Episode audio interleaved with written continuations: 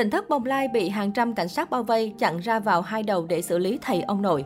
Trên mạng xã hội, cái tên tỉnh thất Bồng Lai vẫn luôn là chủ đề nóng được dân mạng quan tâm.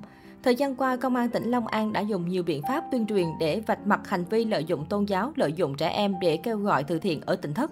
Tuy vậy, Công an tỉnh vẫn chưa thể xử phạt, xử lý người đứng đầu tại đây là ông Lê Tùng Vân.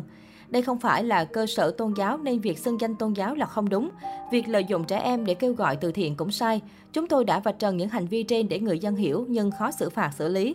Việc khuất tất trong từ thiện và kể cả vấn đề loạn luân trong tỉnh thất cũng chưa thấy ai thư kiện nên rất khó trong việc xử lý. Đại diện Công an tỉnh Long An thông tin thêm. Cũng nói về vấn đề trên, lãnh đạo Công an huyện Đức Hòa cho hay, Thời gian qua, tình hình an ninh trật tự quanh khu vực tỉnh Thất Bồng Lai vẫn được đảm bảo. Họ đóng cửa ở trong và không tiếp xúc với người ngoài. Mới đây, mạng xã hội bất ngờ rầm rộ thông tin tỉnh thất Bồng Lai hay còn gọi là Thiền Am bên bờ vũ trụ đã bị cơ quan chức năng bao vây hai đầu trong bán kính 1 km. Theo đó, công an cũng không cho phép quay phim chụp hình tình hình hiện tại. Chia sẻ của một số người dân địa phương, tỉnh thất Bồng Lai đã đóng cửa 24 trên 24, không mở cửa tiếp bất kỳ ai. Vào năm 2020, sau khi bị các cơ quan ngôn luận lên tiếng về những hoạt động sai trái, ông Lê Tùng Vân còn đổi tên tỉnh thất Bồng Lai thành Thiền Am bên bờ vũ trụ. Trước đó trả lời đài phát thanh truyền hình Long An, ông Hồ Trường Ca, Chủ tịch Ủy ban Nhân dân xã Hòa Khánh Tây, huyện Đức Hòa, tỉnh Long An xác nhận địa phương đã làm giấy khai sinh đối với ba em bé tại tỉnh Thất Bồng Lai. Có mẹ là một số phụ nữ sống tại đây. Tuy nhiên, sư thầy Hoàng Nguyên vẫn khẳng định các cô chỉ là mẹ trên phương diện giấy tờ, hoàn toàn không có mối quan hệ huyết thống.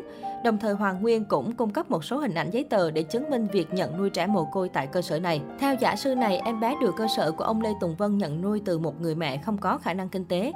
Vâng, văn bản cho con nêu rõ lý do của người mẹ vì hoàn cảnh gia đình quá khó khăn nên đứa bé vĩnh viễn cho ông Lê Tùng Vân. Đáng chú ý trong văn bản cho con có dòng cam kết, nếu vì một lý do bất khả kháng nào đó, tôi phải đòi bé lại thì tôi phải đền lại cho ông Lê Tùng Vân 10 tỷ đồng.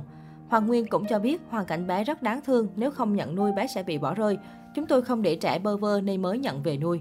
Giấy thỏa thuận nói trên mà phía tỉnh thất Bồng Lai đưa chưa ghi rõ thông tin của đứa trẻ được nhận làm con nuôi. Nếu đứa trẻ từ đủ 9 tuổi trở lên còn cần phải được sự đồng ý của đứa trẻ về việc nhận con nuôi. Hơn nữa trong nội dung chưa ghi rõ quyền và nghĩa vụ của hai bên mà chỉ ghi nghĩa vụ và trách nhiệm của người mẹ nếu vi phạm thỏa thuận, cũng như việc xác nhận của người mẹ về việc hoàn toàn tự nguyện đồng ý cho đứa trẻ làm con nuôi. Phần cuối giấy thỏa thuận chưa có xác nhận của Ủy ban Nhân dân về việc này, vì vậy giấy thỏa thuận này sẽ không có giá trị về mặt pháp lý. Chương trình thời sự trên VTV1 cũng từng phát sóng với nội dung sự thật về tỉnh thất Bồng Lai thu hút sự chú ý của nhiều người. Cụ thể, trong bản tin thời sự VTV1 phát sóng tối 30 tháng 10 năm 2020 đã nhắc đến cái tên này với nội dung sự thật về tỉnh thất Bồng Lai. Tỉnh thất Bồng Lai được đổi tên thành Thiền Am bên bờ vũ trụ, được đặt tại Hòa Khánh Tây, Đức Hòa, Long An đã gây chú ý trong thời gian qua. Đây là địa điểm tâm linh tự xưng gây ảnh hưởng đến uy tín của tổ chức Phật giáo và an ninh địa phương.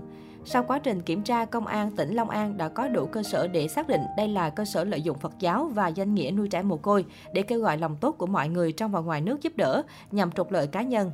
Biên tập viên bình luận